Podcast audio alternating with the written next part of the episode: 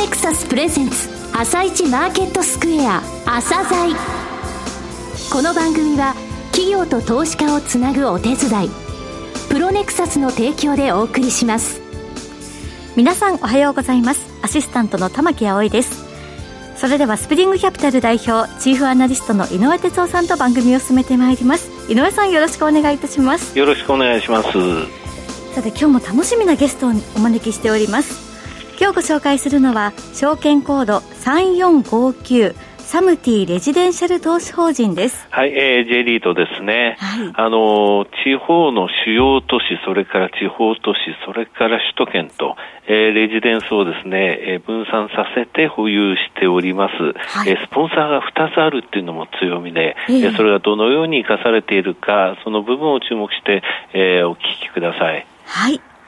それでは、朝鮮今日の一社です。朝鮮今日の一社。本日は証券コード3459 J リートのサムティレジデンシャル投資法人さんをご紹介いたします。お話しいただきますのは、サムティレジデンシャル投資法人執行役員高橋正文さんです。本日はよろしくお願いします。よろしくお願いいたします。えー、上場されたのが2015年6月ですから、もう丸5年以上経ちましたね。はい、えー、まずはリートの概要ですね、はい、ご説明ください。サムティレジデンシャル投資法人は、北海道から九州までの全国幅広い地方都市において、賃貸住宅等への投資を行いまして、うん、投資家の皆様に特定の地域に偏らない分散の図られたポートフォリオへ、投資会を提供いたしまして、その中長期的な運用によりまして、投資主価値の向上を目指すとさせていただいております。はい、資産規模はですね、2015年6月の上場時はですね、約305億円でしたけれども、はい、2020年8月時点にで投資価格ベースでですね、1186億円、はい、約3.8倍に成長いたしました。本投資法人の特徴の一つがですね、はい、不動産系のメインスポンサーとですね、うん、金融系のサブスポンサーという二つのスポンサーとの強固なサポート体制を構築しているということです。うん、具体的に申し上げますと、メインスポンサーでありますサムティ株式会社からはですね、はい、彼らが開発して自社ブランドであります高級企画賃貸マンション、うん、S レジデンスシリーズ、これのですね、優先交渉権の付与をを受けておりまして、はい、まあその他多岐にわたるスポンサーサポートを受ける状況になっております。まあこういった物件の取得でですね、本投資法人は運用資産の成長を目指すということとですね、これに加えまして、はいえー、2018年の2月にですね、はい、本投資法人はですね、株式会社大和証券グループ本社との間で、スポンサーサポート契約を締結しております。はい。昨年ですけれども、うん、大和証券グループ本社のですね、当投資法人が連結子会社となっているということも一つのポイントかと思います。話題になりましたね。はい。はい、で、大和証券グループ本社のですね、強固な財務基盤や、うん、ネットワークを背景といたしました、取引金融機関の拡大、うん、そして信用力の向上に伴います資金の調達コストの低減、うん、そして安定的な資金調達体制の維持、拡大につなげて、えー、いるというふうに考えております。はい、で、えー、当当初法人はですね、今後も、この両スポンサーの強固なスポンサー体制を基盤として成長していきたいと思っております。そうですね。はい。えー、具体的なポートフォリオについて教えてください。はい。安定性の高いアセットクラスであります、賃貸住宅で構成されております。うん。えー、この2020年8月時点においての組入れ状況ですけれども、はい、物件数は128物件、128賃貸可能戸数は8302個と、非常に分散の効いた形、ね。はい、となっております。うん。はい。ポートフォリオの特徴的な点といたしまして、はい、エリア別の投資比率が挙げられます。主要地方都市に5割、はい、その他地方都市に2割、はい、えー、首都圏に3割とする、うん、まあ、投資方針、目標を持っておりまして、はい、えー、足元のですね、えー、投資比率もですね、同様の割合で投資しているという状況でございます。これはあの、地方対首都圏はい。でいきますと、今現在、えー、まあ、8月末のポートフォリオの比率って大体何対何ぐらいなんですか、地方がですね、72.8%、はい、まあですね、7対3、首都圏が3という状況でございます。そうですね。はい。はい、また、あの、当投資法人はですね、はい、えー、賃貸住宅の中でもですね、1K とか 1LDK とかいうシングルコンパクトタイプの物件の投資を重視しておりまして、はい。あの、区分けありましたよね。はい。あの、そちらちょっとご説明いただけます？か。はい。まずですね、シングルと申し上げるのは、大体、あの、30平米未満のものでございまして、1K 型でございます。はい、で、30平米から60平米未満のものをコンパクトと区分しておりまして、これは大体 1DK とか 1LDK。うんうんまあ、それ以外の60平米以上のものをファミリーと区分しております。はい。はい、で、まあ、8月末時点のですね、はい、平均面積比率というのがございまして、シングルコンパクトのですね、投資比率が大体86%。合計で。はい、はい、そうなっております。で、ファミリー型が14%ということで、シングルコンパクト型に、うん、まあ、多く投資しているという状況でございます。その他の特徴でございます？はい。住宅リートの中でも私ども、あの、物件の、えー、平均築年数が比較的若いということでございまして、はいうん、10.5年ぐらいのですね、はい、平均築年数となっておりまして、で、まあ、その物件群のですね、うん、鑑定の、まあ、利回りっていうんですかね、NY の、はい、NY のキャップ利回りですけども、5.3となっております。はい。住宅で5.3って高い、ね、はい、そうですね。非常に、はい、え、あの、地方の物件を多く持っとると。いうこともございまして、高くなっております。はい。はい、で、地方のどのような物件に投資しているかという関心を持たれる方がいらっしゃると思うんですけれども、はい、当投資法人では主に、うん。えー、商業集積地や、うん、業務繁華性の高いエリア、うん、えー、もしくはですね、総合病院や大学に近い場所に立地する物件に注目し、厳選して、えー、投資しております。なるほど。えー、さて、今回ですね、新型コロナウイルス感染症拡大ということがありました。影響はどうでした？当投資法人は、特定地域に偏らない、えー、ポートフォリオ構成になっております。はい。人口動態を見ますとですね、うん、東京23区におきましてはですね、緊急事態宣言以降、一定の期間において人口の流出が見られましたが、うん、本投資法人のポートフォリオの5割を投資しているエリアですね、主要地方都市におきましては、はい、転入超過の状態が堅調に推移しているという状況でございます。はい、商業施設などにおけるテナントの撤退が報じられておりますけれども、はい。うん、本投資法人のポートフォリオにおける事務所、店舗等の賃料教益収入に占める割合は1.7%ということで、極めて低い状況であります。はい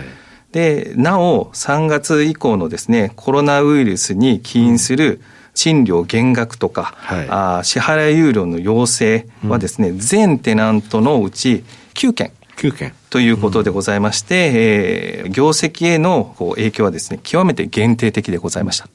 ただ、3月、4月、のところっていうのは、大学で東京に上京したり、また地方の大学行ったり、あと転勤とかあるので、結構あの賃貸住宅の流れがちょっと止まったぞっていう話もありましたけど、その部分どうでした？通常ですね、はい、卒業、入学、うん、社会人の就職などによって、はい、えー、入退去が盛んになる3月、4月の繁忙期においてですね。やっぱ繁忙期なんですね。はい。はい、で、緊急事態宣言によりまして、人の動きが止まりました。はい。まあ、退去がですね、入居を上回るという状況が発生いたしまして、うん、3月にですね、97.4%あった稼働率が、5月にはですね、95%ということで、若干落ち込みは見られました。けれども、まあ、その後はですね、はい、6月、7月が95.1、95.3ということで、持ち直している状況で持ち直しているということですね、はい、限定的だったと思います。はい、さて、ここ2年ほどですね、分配金増加しておりますが、この要因はどういったところでしょうか？この7月末に終了いたしました、第10期の分配金は2834円でした。はい、1期から6期までのですね、え2600円から、うん、2700円程度でございました分配金がですね、はい、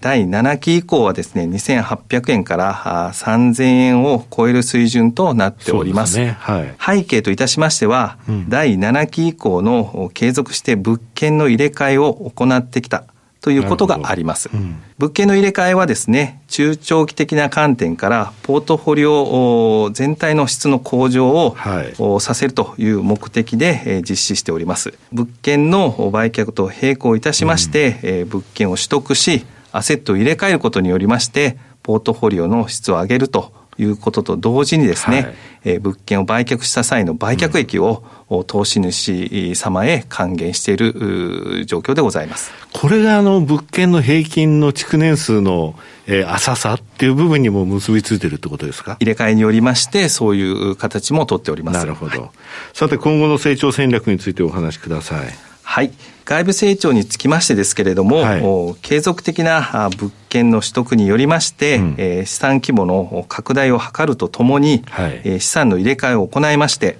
ポートフォリオの質の向上を目指していきます。はい、中長期的に安定したポートフォリオの構築を目指しまして、はい、物件の入れ替えの売却によりまして、うんえー、顕在化した含み益をですね、えー、還元し、うん、投資主価値の最大化を図っていきたいと思っております。はい、サムティグループの開発いたしましたあ S レジデンスシリーズについてはですね、うん、スポンサーサポート契約によりまして、本投資法人に、えー、優先交渉権が付与されております。うんえー、サムティはですね、現在2021年で全国で44物件、はい、2022年でですね、22物件の開発計画をですね、うん、えー、まあ進行させておりまして、うん、こういった物件の取得によりまして、えー、外部成長につなげていきたいと思っております。はい、内部成長はどうでしょう？はい。物件の競争力の強化を図るためにですね、うん、Wi-Fi のですね、まあ、インターネット環境を整えるため Wi-Fi の設置を行いまして、はい、まあ、そういった適切な設備投資を行って、うん、えー、平均稼働率のですね、向上、維持を図り、えー、収益の向上に図っていきたいと思っております。はいで、また、財務運営につきましてはですね、はい、まあ、財務コストの低減であったりとか、うん、借入金の長期化、固定化などを行いまして、うん、えー、現在のですね、まあ、JCR さんからの格付けですけれども、はい、シングル A という状況なんですから、あこれをですね、えー、向上させたいというふうに思っております。で、昨今のですね、はい、えー、ESG 投資が話題となっておるんですけれども、ね、本投資法人もですね、うん、えー、環境へのですね、配慮は重要なミッションとして考えております。物件の、まあ、照明の LED 化とか、うん、宅配ボックスの、まあ、完全設置を目指しておりまして、はいで、えー、まあ、物件に対しましては、うん、DBJ のですね、うん、グリーンビルディング認証、こういったあの外部、まあ、格付けっていうんですね、すね承認ですね。うん、これを取得するということも取り組んでいるという状況でございます。徐々に取り組まれているということですね。はい、はい最後になりましたが、リスナーに向けて一言お願いします。11月の18日にですね、えー、物件入れ替えに関するプレスリリースを行っております。開示に書いてます、記載の通りにですね、11月末にですね、2物件の売却と、6物件の取得を予定しております。はい、入れ替え後のですね、保有物件数は132物件、取得価格ベースで資産規模は1184億円となる予定でございます。うんなお、2物件の売却による売却益をですね、投資主様に還元することを目指しておりまして、1月末に終了いたします11期の予想分配金はですね、一口当たり3124円ということで、今後も投資主価値の向上のために、こういった取り組みを推進してまいりますので、皆様のご支援をどうぞよろしくお願いいたします。高橋さん、本日はどうもありがとうございました。ありがとうございました。今日の一社、サムティレジデンシャル投資法人をご紹介しました。さらに井上さんにお話しいただきます。はい、えー、冒頭注目してお聞きくださいなんて変なこと言いましてすいませんでした。はい、えー、物件がね、えー、128物件8月末時点であったんですが、これ132物件に増えますよというお話がありましたけれども、はい、やっぱりダブルスポンサーって強いんですよね。でサムティさんが開発されてますと。うん、あと、大和証券グループ本社が、あの、結果的にですね、安定的な資金調達とか、うん、あと、信用力の向上に伴ったあの資金調達コストの低減というところで結びついてるわけなんですね。はい、で、持ってる物件というものが主要地方都市が多いんですね、5割ぐらい。その他地方都市が2割、首都圏3割って分散効いてて、はい、主要地方都市のですね、ここら辺にあの住みたいというニーズのある、えー、ところをきちんとね、抑えてらっしゃるんですよ。はい、で、S レジデンスって結構かっこいいんでね、えー、あの非常にその、えー、稼働率が高いと、えー、内部成長、外部成長ともに行って、初め大体2600円から2700円、800円ぐらいの分配金で推移してたのが、はい、それが2800円から3000円に、うん、えー、レンジ変えてきて、えー、今回、えー、時期の見通しとして3124円と、うん、非常に安定的にあの入れ替えを含めてですね、えー、大きく、えー、成長を着実に遂げてる、えー、リードだというふうに考えてます。はい。それでは一旦お知らせです。企業ディスクロージャー IR 実務支援の専門会社プロネクサス上場企業のおよそ6割2200社をクライアントに持つこれはアジア証券印刷の時代から信頼と実績を積み重ねてきたからこそ。さらにプロネクサスが目指すのは企業と投資家をつなぎ日本の株式市場を活性化させることです。プロネクサス私たちは個人投資家の皆さんを応援します。井上哲夫今日のストラテジー。それでは井上さん、後半の解説もよろしくお願いいたします。はい、えー、マーケットの方でダウがついに3万ドルと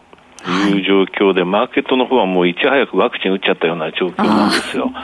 だからね、あの足元のところを全部無視して、来年の4月、6月、まあ大体ね、あの、これから先打ち始めて、はい、えー、4月、6月ぐらいのところの、えー、GDP の数字っていうものが注目され始めてて、足元はどんな悪くてもね、はい、えー、あんまり見ないっていう状況になっちゃってるんですよね。まあヨーロッパの方なんかかなりですね、厳しい状況なんですよ。はい、10、12月期の GDP についても、えー、0.1%ぐらいマイナス、えー、前期に比べてって話でしたが、これ10%ぐらいになるんじゃないのって見方広がってて、例えばね、この間の日曜日、日本で1519人新規感染者がいて、8人亡くなったんですが、はい、イタリアって2万3000件の新規感染者なんですよ。で630人亡くなってて、はい、で、イタリアってね、わかりやすいのは日本のちょうど人口半分なの。えこれを倍に、そう、倍にしてみたら日本だったら4万8000人新規感染者で、1300人以上お亡くなりになってると。はい、感染者数で言ったら新規は32分の1なの、日本。死亡者数は165分の1なんだよね。だそれぐらい、まあ日本が少ないのかヨーロッパが深刻な状態なのかっていう話はあるんですが、すまあとにかくマーケットの方はその先々を見ちゃってると。はい、で先週も話したボーイングなんですが、えー、昨日も46ドルダウ上げて、一昨日も78ドル上げてって感じなんですよ。まあ、買い戻しですね。出来高がね、ニューヨーク証券取引所、昨日12億株を超えたんですよ。はい、普通が大体8億株。で、11月に入ってからこれが10億株超えてるんですね。10億株超えたのが5回のうち、5回あって4回が大幅上昇。はい、出来高に注目という点はまだ変わっていないってことですね。わかりました。井上さん、本日もありがとうございました。また来週もよろしくお願いいたします。この後は東京市場の寄り付きです朝鮮この番組は企業と投資家をつなぐお手伝いプロネクサスの提供でお送りしました。